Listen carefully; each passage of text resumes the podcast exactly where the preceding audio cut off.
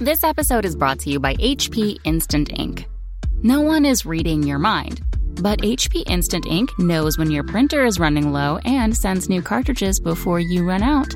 So you never have to think about ink. For details, visit hp.com slash instant ink Spotify. Conditions apply. This episode is brought to you by PayPal. These days, choices are everywhere. Like, for instance, the milk in your coffee. Would you like it from a cow, a nut, a tree? Everyone wants options. And now your customers have a new option in the way they pay with PayPal in person. Just generate your unique QR code in the PayPal app for them to scan and start accepting PayPal in person today. Learn more at paypal.com slash US slash get QR code.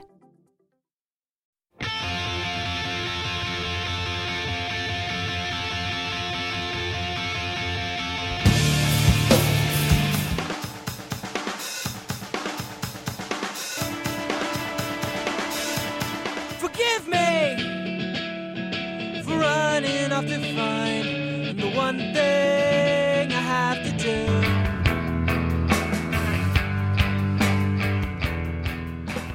Welcome to episode 48 of the Washed Up Emo podcast. I'm Tom Mullen from washedupemo.com. This episode, we welcome Mike O'Brien, former SNL writer and cast member. Found out he was into hardcore and emo, so we had to chat. So uh, for this episode, we talk about the old school days of the Midwest, and uh, we had a really great time. Couldn't have, be happier to have Mike on the show. Uh, he has a sketch comedy album called Tasty Radio, which is influenced by the classic sketch albums from Adam Sandler days. It features slew of guests, including Fred Armisen, Bill Hader, Jason Sudeikis, and the list goes on and on. Check it out at the end of the month, Tasty Radio from Mike O'Brien. And as always, this episode is sponsored by Epitaph Records, epitaph.com. Uh, thank you for doing this, Mike. We are here uh, in New York City. We're about to have a hurricane come through, probably by the uh, the amount of um, lines that I've seen drawn on the eastern seaboard. I don't know if you've seen that on the news, but it seems like it's going to hit every single state, or they have no idea. Um, so thankfully, we're here, and uh, Mike, uh, the writer from SNL, and also from Seven Minutes of Heaven, which I'm a big fan of, from way back in 2011 Yeah, yeah, back in the day. back in the day. Uh, and uh, you know, Mike, I know you're a big fan, of you know, punk rock and hardcore, and I would love to kind of fi- find out like uh, how how, do, how you got into it, and how was sort of how you went instead of to the EDM kid, and you're a you know sort of a punk rock kid. Yeah, absolutely. Uh, first of all, thanks for having me on. Um, I was uh, excited to uh, talk with you about this. Um, so, uh, how I got into it, I think, was um, through friends, of course. Um, when I was a freshman in high school, I thought this is uh, not exactly emo. I don't even know what you would call this, but my first show was the Dead Milkmen. Remember them? Hell yeah!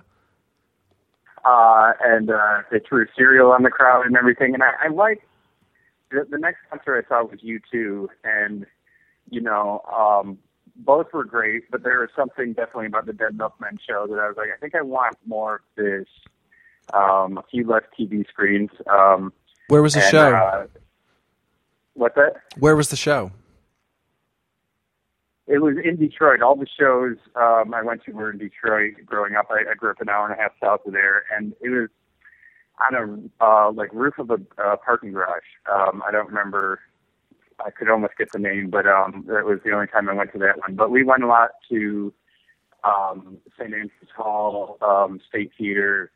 These were kind of I don't know if they're still there and like this, but they were kind of like gutted churches a lot of times and stuff that would just be um, uh, music venues at that point. And um, so yeah, I worked at a uh, ribbon uh, printing factory, like first place, second place ribbon, and uh, all the uh, guys that worked there were like two years older than me, and they were all like real punk um, fans and vegan, and would give me shit about my ham sandwich every day. Leave a lot of like grotesque photos of slaughtered cows on my workspace and stuff. And uh, but they uh, they had me getting into um, a lot of great punk, and then going to the live shows, and that's how I I got hooked in from the live shows. Probably the first band I saw live, and we saw them maybe five times in the course of like a year and a half. Um, was Avail from Richmond. Hell fucking yeah!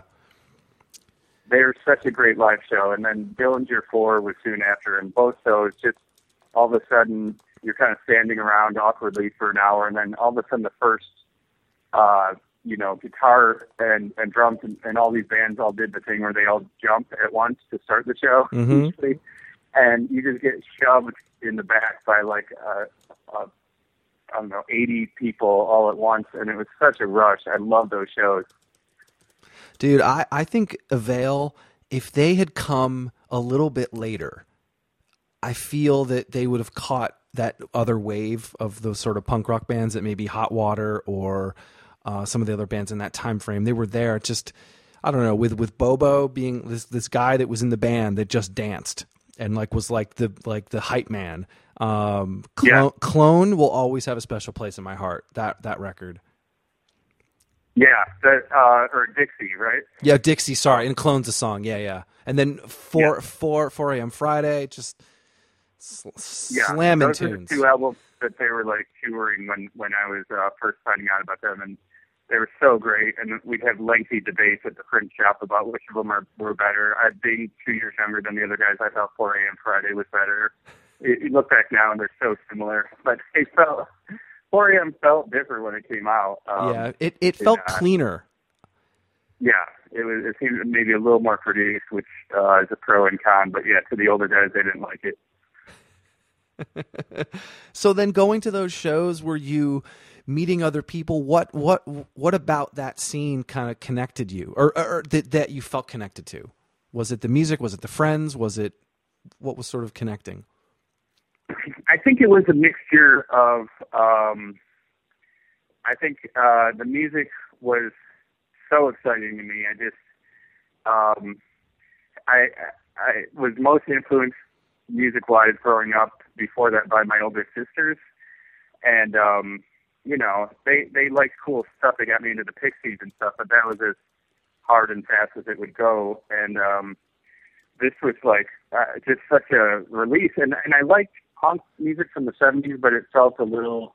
There was something about this that felt even faster and louder and everything, and um, uh, so I, it was mostly the music. Although I really liked these guys a lot. Um, we didn't, and I'm still friends with with uh, the main two or three that I was buddies with back then.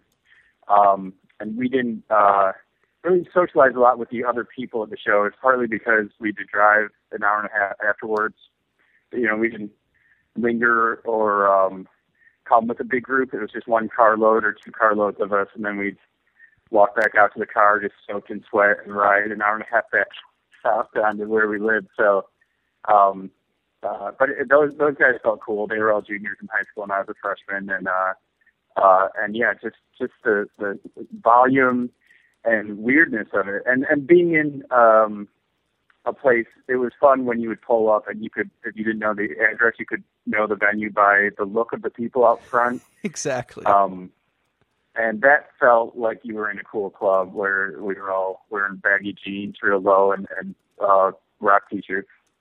And then I always love to ask this too road trips. Going to these shows, I would drive in college, you know, if it was an hour or something or 45 minutes. I remember it was, you know, who had the mixtape, who uh, wh- who was going to ride shotgun, um, uh, where we were going to stop on the way back to get food. Or I just, I think of the conversations that we had then without the phone was something that I just think now, you know, I feel like you'd be all on your own phones listening to your own thing on Spotify. But then it's like four or five people, you know, snug into a Camry heading out of Detroit, going back to the, you know, hometown. And uh, there's those moments where you can kind of stare off. Where, did you think about that at all? Were you, were you sort of appreciative of that time? Yeah, absolutely. That that was a big part of it. It was they were like little road trips and buying dumb stuff at the uh, gas stations and stuff. Um, it was really fun and and uh, definitely a big part of it. Uh, we would sometimes I lived down near Toledo, so we would sometimes go over to Cleveland and get um, like I think we did that with Dillinger Four, where we saw him Thursday in Cleveland and Friday in Detroit or whatever. Um, and so it was it was a lot of driving, a lot of road trip feeling, and it was uh, that was a great part about it for sure. And uh, were was it mostly the punk stuff? Were you getting into hardcore? Was there? Did you hear about emo yet? Were you aware of it? Because a lot of those shows back then had all different genres. It wasn't you know it wasn't just like a punk rock show. It would be a bunch of different genres all in one tour even. Yeah, absolutely. I mean, they um, we always used to joke about I would get real mad when it was a ska opener. Um, You're my best friend now. I fucking hate ska. There's a kid that comes to our DJ nights and he always requests ska bands and I always have an interesting answer for him. And toward the end of the night I'll play him like less than Jake, but I'll like wince through it all. Yeah, yeah. It's uh, I've I've been resistant. There's some that's fine and everything, but it's funny for being so close to the niche that I am real into. I I just can't do it. And yeah, you you'd walk in and see guys unpacking like 20 guys unpacking trumpets, and you're like, oh fuck.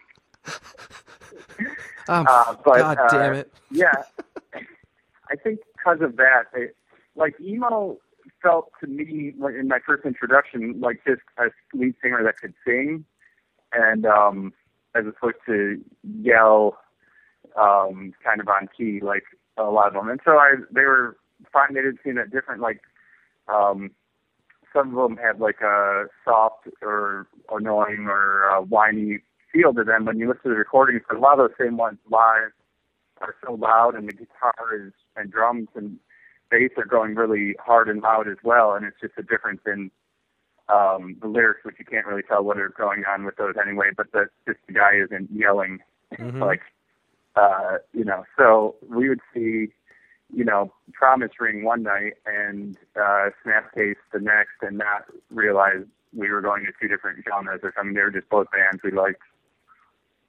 That's great. Yeah, I'm seeing. Uh, I mean, being able to have that sort of one day you're seeing this, the next day that, and it felt normal. Um, and there, I think when you said those two bands, some people are like, "Well, there's no connection to it," um, but there was. Um, because a lot of, I mean, Promise Ring played hardcore shows probably, and Snapcase probably played. I mean, Snapcase did a tour with Dashboard. Um, Yeah. so I didn't know that. yeah, so it's like they it's that it's that community and and I, I mean I don't know if you have thoughts about it, but I, I I've I think about it often. Um that there was that sort of community aspect to it and the bands were different, but they all kind of came from the same ilk. If it was all love of Fugazi or they all loved, you know, a certain time period, but it seemed I don't know. Did, did you did you sense that? Did you sense your other friends were they only into were you guys only into one thing, or was most people like totally down to going seeing Promise Ring one day and Snapcase the next? It was totally normal. Most were totally into both, and then you had people who hated one or the other in an equal amount, though. Some guys were like, "Oh, I hate meathead metal guys it, it, it, for about a heavier thing," and I, another person in the group would be like, "Well, I hate pussy type emo stuff," and and those guys. So it wasn't like one had a stigma of being the really better one or something. It was just subjective, and they're all great. It just depended on the band, really. Like I heard some, um, I think it was Get Up Kids interviewed once recently, he said something like, um, "Well, I I don't know if we were emo. I, I see a lot of these other bands were grouped in with as emo, and the thing for us is we can all play our instruments really well. Like kind of a little dig at some of the uh, um, lesser skilled bands, and I think that's what you were really appreciating. It's just like skill level. But the and those venues were all the same for both. You know, like that's you that um this is right around when the internet was coming out, just because I was an eighty year old. Um and uh one of the ways you found out about shows was the posters in the in the walls of the show you were at. That was the message board. Yeah. Yeah, I mean that. Yeah, it's like, well, when's the next show? Well, here's a flyer. Uh, yeah, that that sort of intimacy of, and that sort of you you you had to know it was it, it wasn't easy. Uh, I mean, it might have been in the weekly uh, newspaper, but it's not. You know, it wasn't like uh, it was easy to find out what was going on. It might have been a message board or someone. I remember Trustkill Records had that message board that had a lot of shows, but um, you you you might have missed one or you didn't realize it was happening. Um, and it, it, it felt like you had Yeah. to work. It felt like you had to work a little bit. You did. I mean, I probably missed so many. Uh, there's there's a lot of bands on my um, top ten list of this category from that time that I never saw live, and I'm sure they were coming through, but it was hard. so what did what is your did you did you did you make some lists?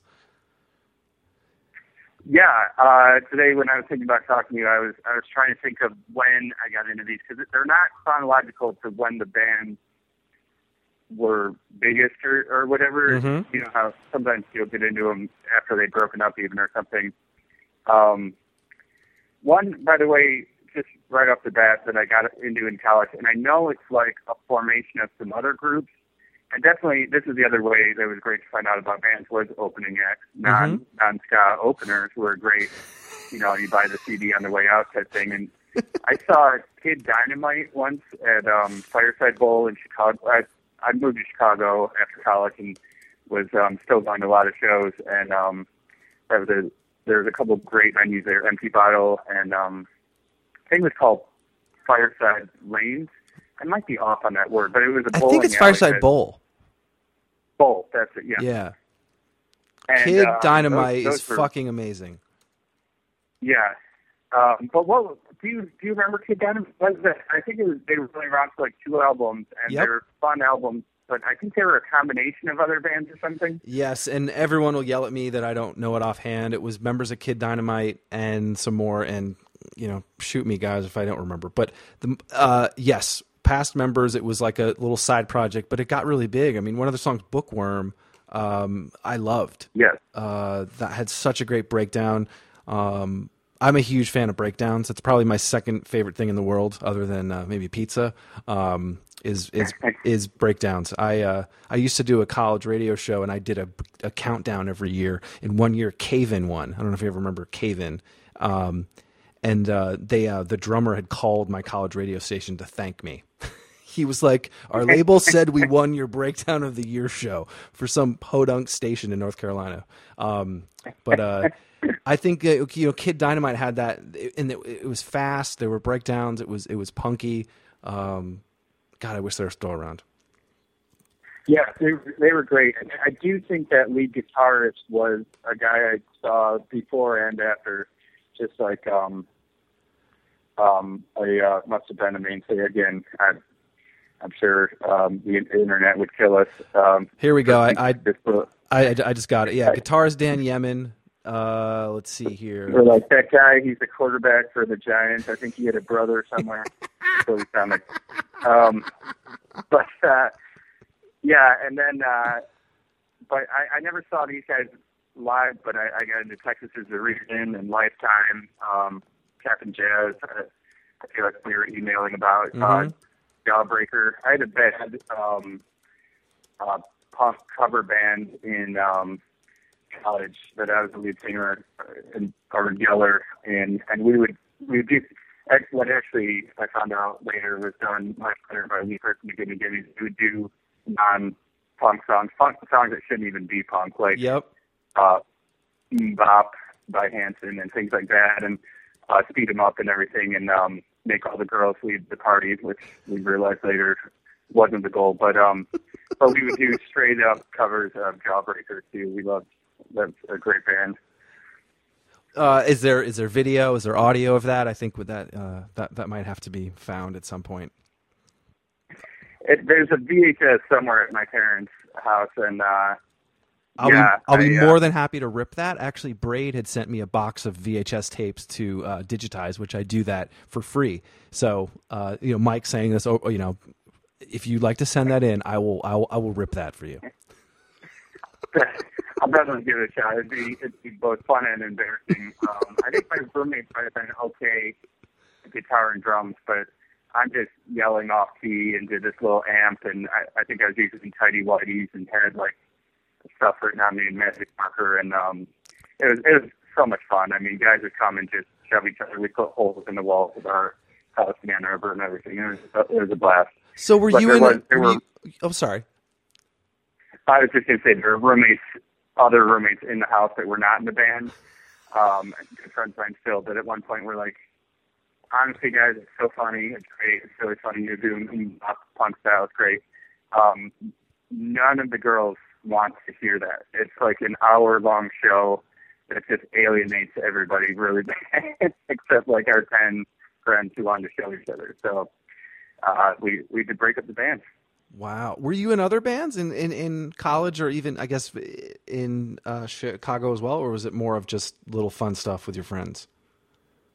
It was, that was just kind of a perfect storm that um, uh, one roommate happened to own and play a lot of electric guitar, and another happened to have a full drum set um, in the basement that he brought up to the living room. And so um, I, I haven't dabbled. Otherwise, I'm I'm pretty tone deaf. I just an avid fan of music because it, it's like a magic trick to me.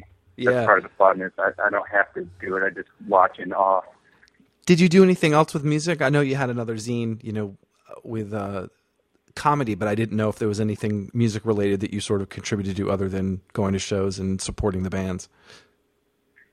Not really. We um, in Chicago there is always a a good relationship between music and comedy, and so um, I used to um, have a lot of shows where I would have musicians playing songs in between the comedy sketches or whatever, um, like like SNL does, um, Mhm. but uh, sometimes more interwoven into the show. And um, I had friends who were very talented, but I would I would have them come and uh, play in the background, and then their song would take over, and then the next thing would start, kind of song ending, a lot of that kind of stuff. Um, Bob Nana from uh, speaking of Braid uh, was a roommate of a comedy friend of mine. Um, so he was around us a lot, and um, there was some a lot of overlap like that. And still, I mean, we do uh, fundraisers and stuff at Second City every year. I fly back, and um, we do 24 hours of improv, and musicians come and play in between. Uh, Tim Deal and Jeff Tweedy and all these uh, pe- great people play. So there's a, a real healthy marriage there between the two. I feel like. That's really cool. That's I love that. I, I, I want to see that. I, want to come out for that next time. Yeah, for sure. It's uh, it's I think it's a Monday before Thanksgiving this year, but yeah, there's a, it's, and it's just what, twelve of us will go the whole 24 hours, and then get um, comedians and uh, musicians coming and going the whole time. It's it's really great. The woman who organizes it is married to Steve Albini, so um, The legend. Steve, yeah, and they've been dating for forever. So between the two of them, they know every uh, cool musician, and so they they tap into a, a lot of amazing music guests. There's a lot of um, audiences kind of uh, putting up with some very exhausted improvisers trying to be funny as they wait for the next amazing uh, musician to come out and play like a one-on-one acoustic set or whatever. Pretty awesome. That's cool. What uh, I just, I mean, it's an interesting kind of how we met was obviously through music, and there's this instant understanding. I mean, you just saying Cap'n Jazz, you know, it's almost like I had, you know, okay, well, we know the history, or we can, you know, connect on something. When you're, if it's on your, you know, if it's SNL and you're meeting, you know, if it's celebrities or people that are, you know, different, and and you maybe mention a band or you find out that they're into punk rock, is it is it interesting? Is it is is it fun to kind of find that out that I had no idea that this person, wa- you know, was super into Jawbreaker too.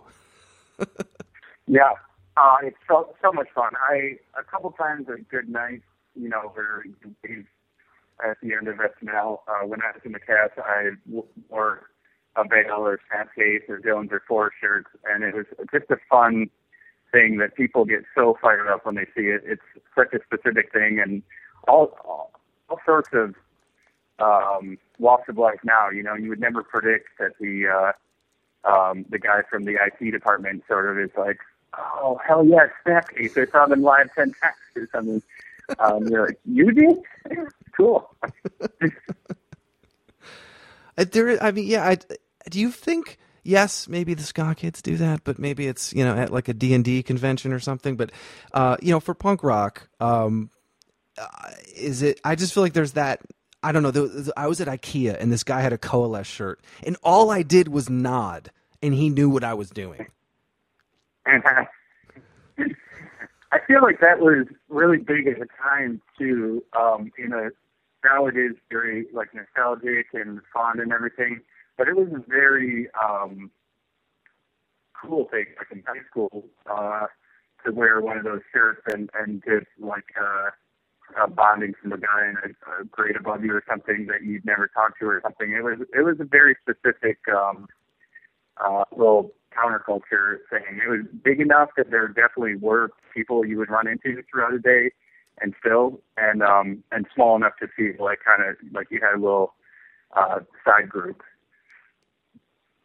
Yeah, that's the th- yeah. It's like you. Yeah, you're right. It was specific enough where it's not a Green Day shirt. It wasn't like okay, I got it. You know, you got that at Hot Topic, or you know, maybe you're. But if you're if you you're almost like one rung below. You're like the you're like the minor league or something instead of the major league. but they're still Right. legit, still Right. huge, but you at least get it. Yeah. Um, Right. And and I mean, was Green Day that at one point? But I know there's some discussion when was Dookie their first album because No, they had uh, Kerplunk and then 1039 something something, uh, and those were Uh-huh. those those two were Lookout. Is that the same number of um, minutes in a year? Is, is that a tribute to Rent? Maybe. no. Um, so they, yeah, because I remember they were talked about it as, as selling out, and I, I that was a very present thing in my high school was um, Green Day hating, and um, wow. yeah, and I always wondered. I was like, what's going to happen if uh, uh, Avail or someone has a song on the radio? I wonder if I'll how I'll feel, how my friends will feel, and if we'll all turn on them. Because there wasn't a lot of thought put into it with the Green Day thing. It was pretty much just they're wealthy now, so they sold out. I, I don't. I didn't know those earlier albums, so I don't know if they changed their style much or how they acted on stage or something. But I could imagine one of these other bands, you know, um, getting a song on. They, they had songs that were just as uh, catchy as Longview and stuff, and um, had a great live show and everything. So it would have been interesting. I don't. I didn't. I didn't have that happen with a band I liked, but it would have been um, interesting. Have you have you experienced that? And I I always thought them I always something like that? yeah, yeah, I always thought Boy Sets Fire was like a couple years before like they could have gotten like a be to be a big hardcore band or or have that single um right. Get Up Kids the same thing. I feel like it was just right before um uh, the Juliana Theory. I don't know if you remember them, but they they uh they wrote kind of hooky stuff, but also were punk kids, and actually they were in like Christian hardcore bands. Some of them. Uh, so yeah, I just it's funny to kind of and then you know the Green Day hating. I just think it's because they got popular and those songs were awesome. Um, and then the punk kids were kind of like you lost a band, even though you know everyone in your school had the same shirt. I, I think that's all that was on. Um, Yeah. but it's did you uh did you have any i mean if it got into like the 2000s and maybe post bleed america and jimmy Eat world were you aware of that sort of extra that second wave of that more poppy stuff that got on mtv got on fuse or whatever the, the channel was were you were you out of it by then or were you were, were you following it Uh, what, sorry, when was this? Like I would say like 2002, 2003, 2004. Uh, you know, if it's the Fueled by Ramen stuff, or if it was um, uh, what other labels? Um, God, I'm blanking. Um, like just that kind of the kind of the kind of the when emo went pop. Yeah. Is that like Fallout Boy or are they later or something? Yes, that is Um, it. I definitely like um secretly had a Fallout Boy album on my iPod that I, I kind of liked, but uh it was it, I was already becoming more like an old and crabby guy. I was like, these guys are just not as cool as the bands I liked, and it purely might be just because they were uh, seven years younger than the bands I liked. But um, but yeah, I I kind of faded out of it, and then um, had locked it in, and still like when I'm working out, I still listen to the same 1998, 2000 albums um, around there that I was listening to before. So I haven't expanded that. I keep it always expanding the music I'm listening to, but um, I haven't followed that the, the sort of great grandchildren of the stuff, the bands we've been talking about. That are there still? Is there some band right now that are a bunch of 17 year olds who listen to uh, uh, avail and then uh, write current songs like that, or Yes. is it kind of uh, time test? There are. Yeah, it's actually um, people have heard this story on the podcast, but it's it's worth repeating.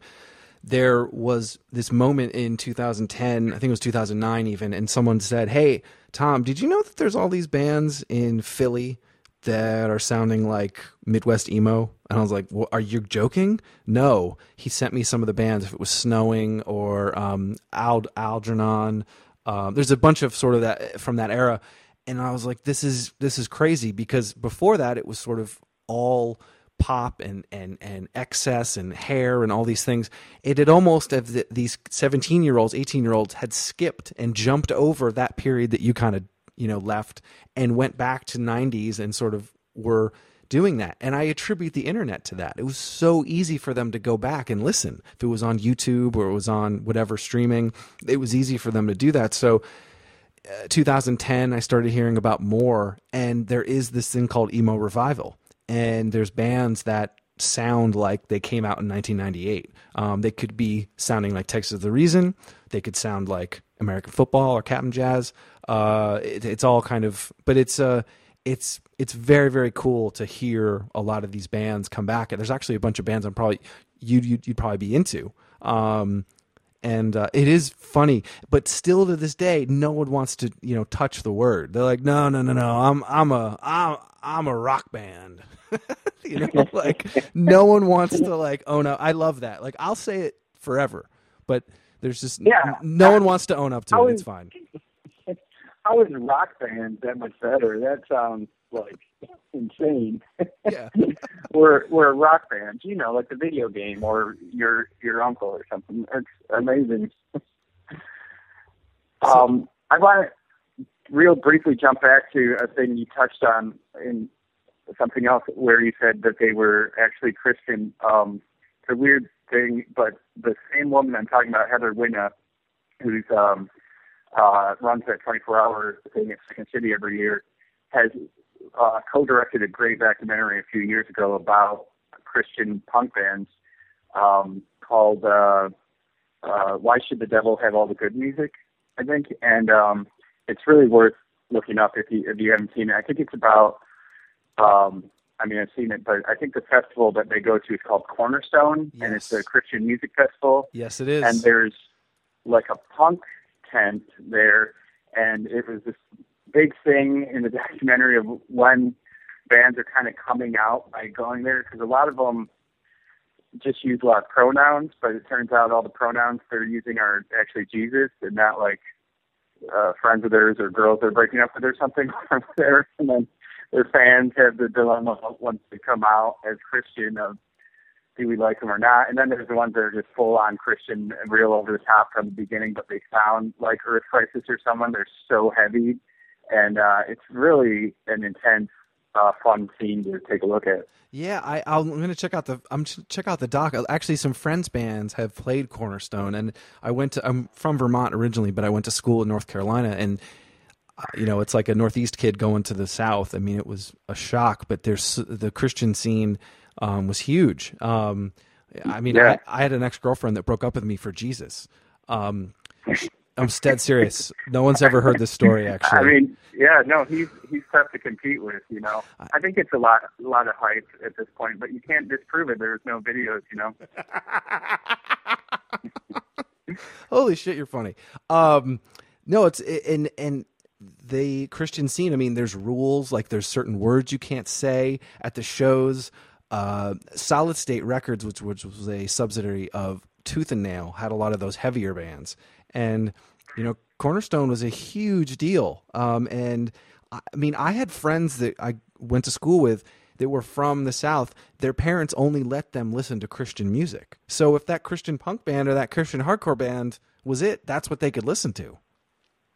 Yeah, I mean that in that way it's great. They do, you know, uh, I think pretty sure neither of the filmmakers is uh, Christian, but um, they do a good job of, you know, not just saying. I'm sure they could have edited it so that um, someone like myself would just laugh the whole way through. You know, um, just take the most obnoxious sound bites Mm-hmm. and uh, there's some homophobic stuff, of course, and all that, and um, but they don't, um, pun intended, they don't crucify these guys too bad um, or laugh at them too hard. Um, and uh, it's it's an interesting look at it. I, I mean the the rules. This was a thing that was funny to me in the different types of shows we would go to. Even more than the genre of music, I was real aware of the stances of each individual band.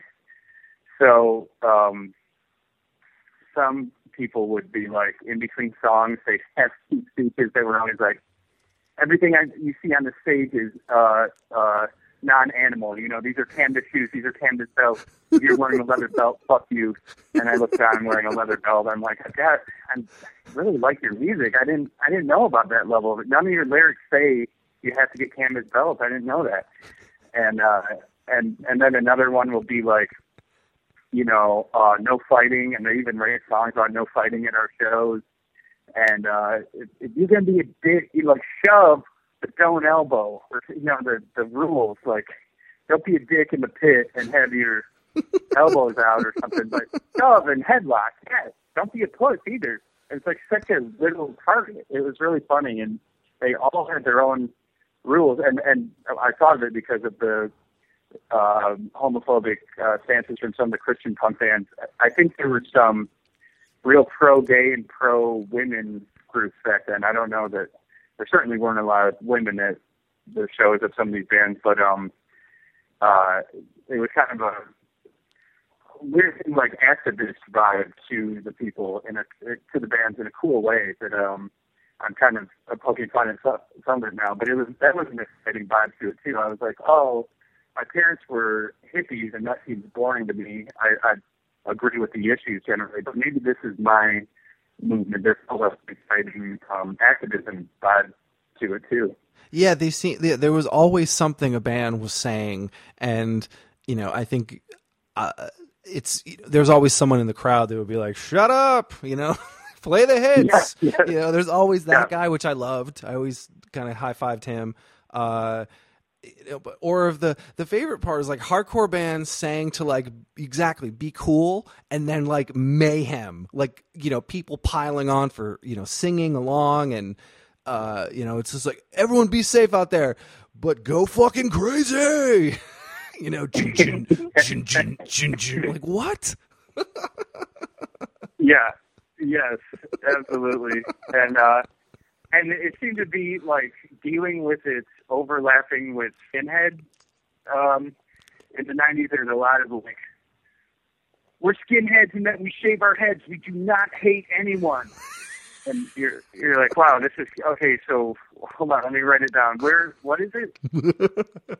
Why not just say we're balding or something? Like, did you ever see any oi bands like oi oi bands Uh, no. One time at the same house, um, we had the band. Uh, we were just having a, a non uh, party, and the people, uh, an oi band came over.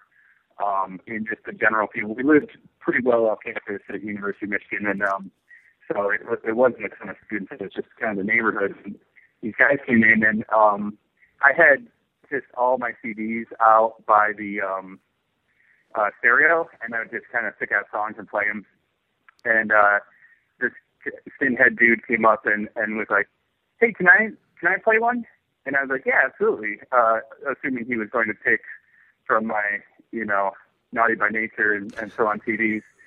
and he took one of his own out of his pocket and popped it in, and it just immediately the like eight of them who I hadn't really noticed how many had gotten there all made a little mosh pit in our living room, like by the couch, you know, and are like marching in circles and stuff.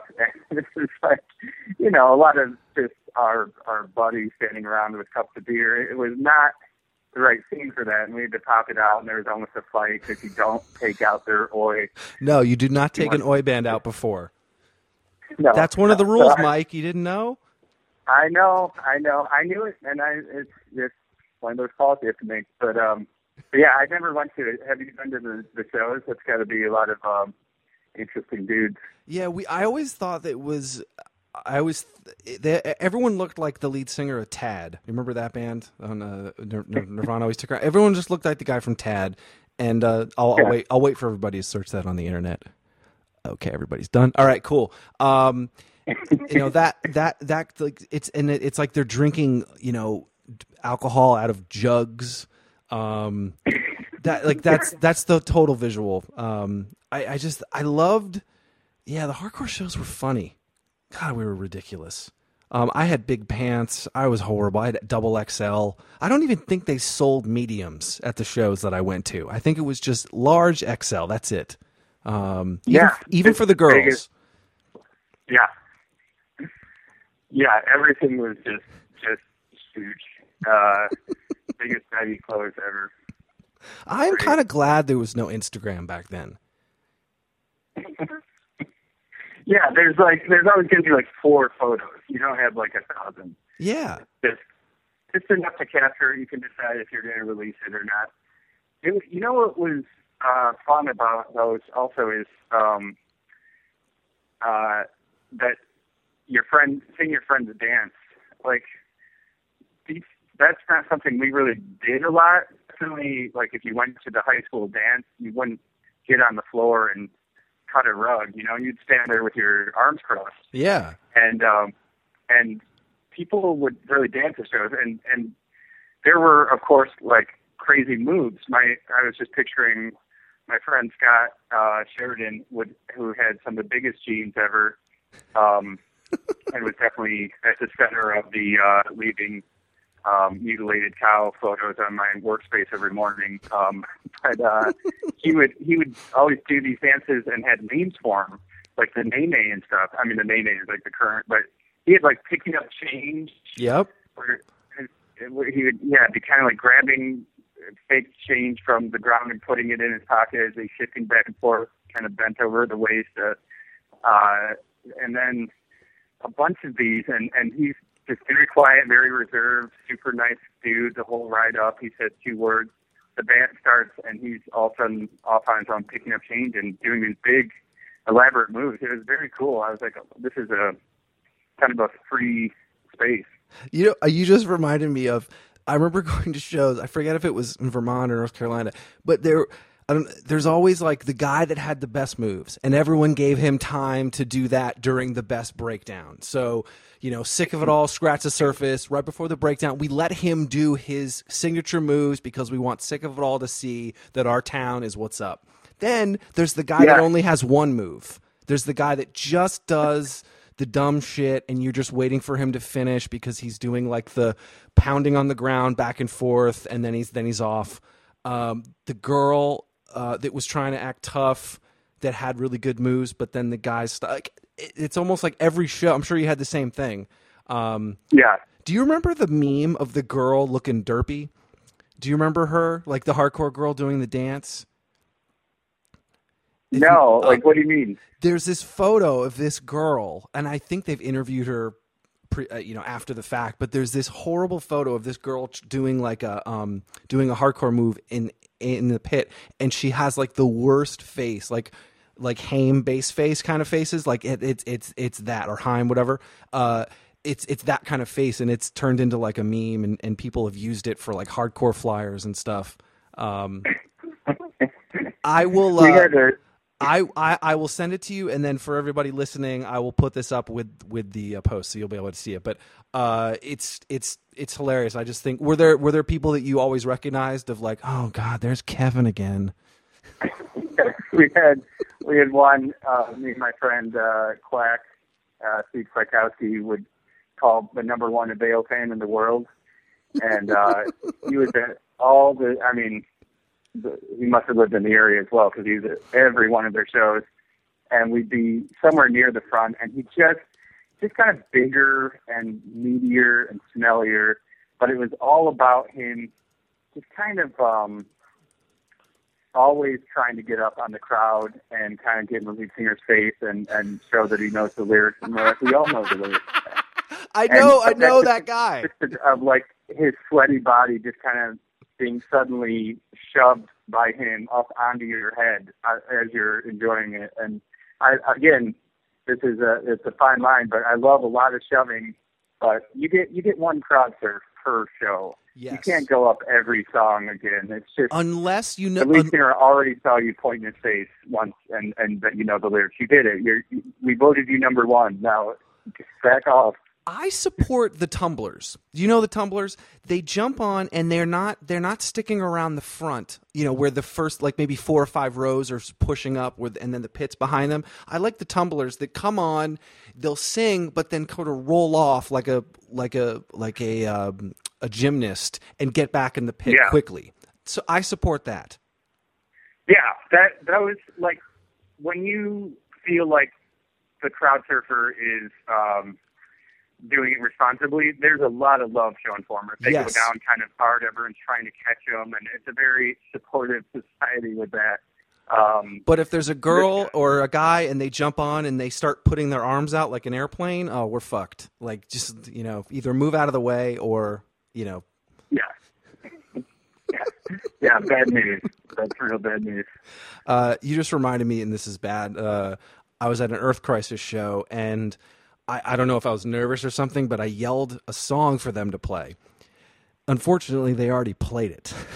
so Car- Karl Karl looks at me and he's like, "Ha ha, we already played it." And then everybody laughed at me. Um, one of the most humiliating things in my life. Um, It feels like yeah, you could have played it off. You're like, yeah, I play it again. but no, I was like, I "Shit." I just had a, a flashback to a bad moment where I I only had one girlfriend who full on likes um, hardcore uh, as much as I I did and do. Um, the rest I used to try to convince, and I I've stopped that. I don't even try. I just am like. Sometimes when I'm writing or working on something, I have to listen to headphones because you won't like what it is, and they just trust me. but the one that I did, um, I uh, went to shows with, and she would go in the pit and get her like people would grab her butt and stuff because it's a What? you know ten to one ratio, and it's really hard to tell who's doing it and everything. And she got she'd come back and go, "The guy grabbed my butt. Are, what are you gonna do?" And I'm like, "Oh man, I don't." like it added such a stress to have a girlfriend at those shows, and most of the guys were really uh, chill and good guys, and probably very awkward around girls. Period. But there were. Uh, I, I picked the, the number one Avail fan in the world, but definitely grabbing a lot of butt the minute he wasn't uh, surfing the crowd. um, and it's gone. It's it's an annoying thing. We can make a list every every typical person at a hardcore show. Um, the, Yeah. and the guy that grabs the girls' butts because there's only two girls there. So why are you doing that? There's only two. So if you have We, got, any, we have to preserve this. Yeah. Other friends. It's pretty fun. Let's go as a group next time. yep, nope. I got my du- I got my butt touched. So let's go to Sephora instead. Um, Yeah. Were there any other bands on your list uh, that you were like super into back then, or you have funny memories from? Because, God, I haven't been able to talk about hardcore. I always have to talk about emo. This is fantastic. Uh, well, let's see. So, yeah, in Chicago, I did get into uh, through um, my good friend uh, Braid, and then Hey Mercedes. Um, that we talked about a little bit. Um, I never saw uh, Cap'n Jazz or any of those um, offshoots live, even though that's that's Chicago, right? But again, probably coming and going, and I, I just didn't see the flyer Yeah. Up there. Um, uh, I think we covered most of the, the ones that that I was like really obsessed with. Um, Rainer Maria, I would throw in. Um, this is more back in high school, but I I was obsessed. I ne- also never saw him live, but uh, listened to death to uh, Brainiac, Mm-hmm. and still, uh, if I do uh, like a comedy show, they're one of the ones that's really good. A lot of these are great to do as what we call needle drops, which is the music you play in between. If you're doing like a live sketch show, Mhm. uh, as opposed to stand up, you do a three minute sketch, the lights go out, and you have to go backstage and change some props or something, and, and you'll need some blaring upbeat. It's usually got to be um, rap or stuff like this. And and there's a couple of Brainiac tracks that are just immediately so catchy, but also weird. Great to have ones that people don't know or associate with anything, so they're not thinking about that as the new thing. Exactly. Yeah, that's cool. And did you uh Rainer Yeah. Maria are I saw them back in the day and I recently saw them in uh Brooklyn and it was amazing. They had they had almost gotten better. Yeah. When when was that? Do you think? I never never this got to see them. they played at uh Shea Stadium and this was during the summer. I forget maybe July. Um Yeah. and uh they actually just played LA too. They played LA on Friday. Um That's that's awesome. I I did a comedy show at Shea Stadium uh, two months ago. Or maybe Oh, longer cool. something. Yeah. Yeah, that Um, that's a cool venue, and I thought it was perfect. It felt like 1998 or 1999. Yeah. Oh, it's such one of those rooms. It's perfect. Yeah. Um, yeah. I I used to like seeing Sick of It All live, but uh, didn't like listening to their CDs. I don't know what that what that separation was, but there's there's something. They were just such a fun live show, but um, I I still always track forward when they come up, and yet if they were playing near me, I'd, I'd go see them. It's I don't know what that is, but um, it's just something about the live energy that, and they must be right on the cusp uh, to me of, uh, of Yeah. it gets pushed over when it's live, you know. Oh yeah, there's some bands. I think Earth Crisis was that for me. I loved Earth Crisis, but the records were always I don't know. It just didn't. I mean, after I mean, Gomorrah's Season Ends sounded like a trash can. Like maybe it just the maybe it was just the recording technology then. Um, Yeah, I like speaking of more produced. I actually really liked um, Designs for Auto Designs for Automotion. mhm. I think it's called, which was a way different sounding uh, production value, I think, to my untrained ear. Um, and really liked it. I, I always had songs on the earlier albums that I would like, but I can listen to that pretty much beginning to end still now. Or, sorry, um, that Snapcase. Yeah, yeah, yeah. For Snapcase. Um, yeah, Earth Crisis. I uh, I think I only owned one album, and yeah, it was similar. Definitely had to go with with the vegan coworkers, you know, and I was just never that into them. I I liked. I, I guess same as you. I liked them live. It was I always had a fun night, but I, I wouldn't race home and listen to them. Were you into Quicksand? Uh, I knew him a little bit. I didn't. I might have seen him once. No, I don't know if I ever saw him. I don't think I did. I think I think you'd be down with Quicksand. The, the, their two records were sonically really rad and different and heavy, but singing. Um, yeah, they're they were fun. Um, but yeah, Snapcase. I just they were probably one of the first hardcore bands that, like, to me, it didn't. They didn't look like a hardcore band. Um, Yeah. they were i don't know it was and uh randomly they agreed to do my zine my my little high school zine uh, one of the guys original members agreed to do my zine and i remember i still have the interview and it's cringing to read the uh, questions but uh um you know for them to kind of do that stuff that was like for me all right you guys spent five minutes talking to me uh you guys can do no wrong That's the best. yeah, for sure. because it means a lot back then What's that? it means a lot back then. I, you, I sometimes, I don't know. I just think bands sometimes forget that, and maybe this is as old as time. But when a band kind of takes a second for a, a kid or that dumb kid that's, you know, I was wearing dumb band shirts, and someone at shows helped me kind of learn what was going on or dig deeper, um, and doing it in the Yeah. right way, and just helping someone that maybe got into bad religion, and then, all right, I'm going to tell you about X, or I'm going to tell you about this band. Yeah.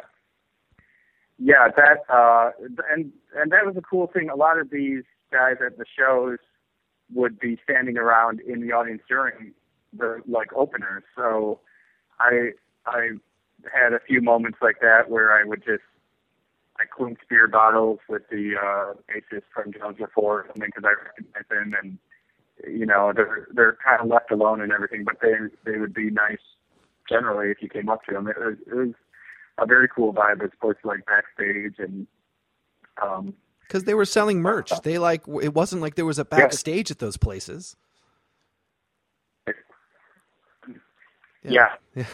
uh, the real quick thing along the lines of what you said about looking hardcore or not. Mhm. Um, we saw um, me and my friends went to see the Misfits in some revival um, reunion. I mean, uh, not a Christian revival. Uh, I can't remember what year though. I I want to say like uh, 2000, but it easily could have been 2004 or 1996 or something. I can't remember. But we were so excited, huge Misfits fans, and uh, it wasn't Danzig, but we were like, it's going to be great anyway. There's just such a physical difference between them and the lead singer, who might be great, might be a guy I should know, but he came out in a straight jacket, uh, which also felt like a just one notch too far. Um, the rest, the rest were in, you know, that type of thing. But he he literally was trying to get out of the straight jacket, and he he did. Luckily, so that the show could go on. Um, I don't know what happens when he doesn't, but uh, but we left like during it. Well, for one thing, they they didn't have the rights to anything, so they were right, doing just their new album. And for another, it just wasn't the same. They're so big and scary looking, and he was like smaller than us. He he was just a little dude, and there's something to be said for that. I mean, now uh, Snapcase and bands like that needed uh, need to be regular looking and uh, not misfits looking guys who played real hard and loud, but um, but that was part of what the misfits thing was, was that they could they looked like they could be the bouncers. Yeah, and there was like this instant respect. Like they, I mean, you you would you saw them and you're like, okay, that is a that is that is who they do. That this is what they do. They make music and they scare people. Yeah, exactly, exactly.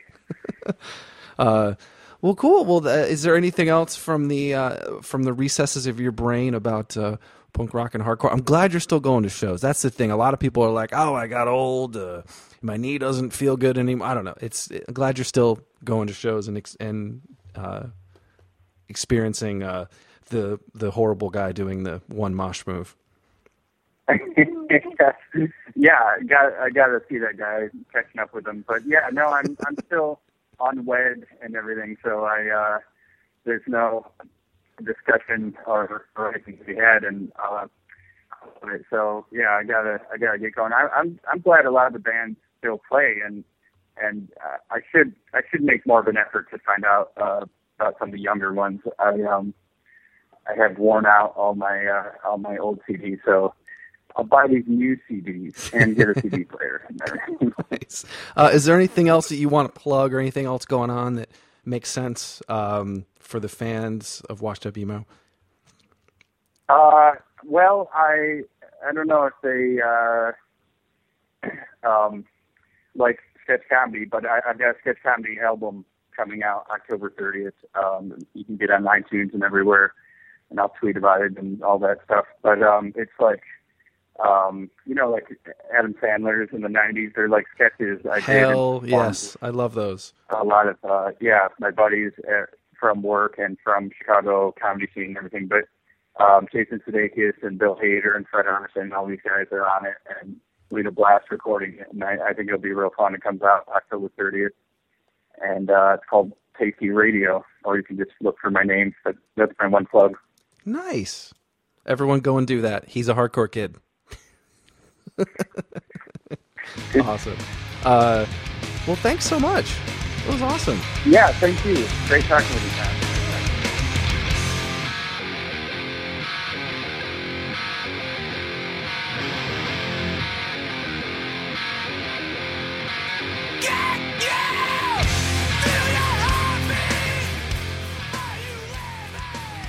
Little energy dome by Snapcase.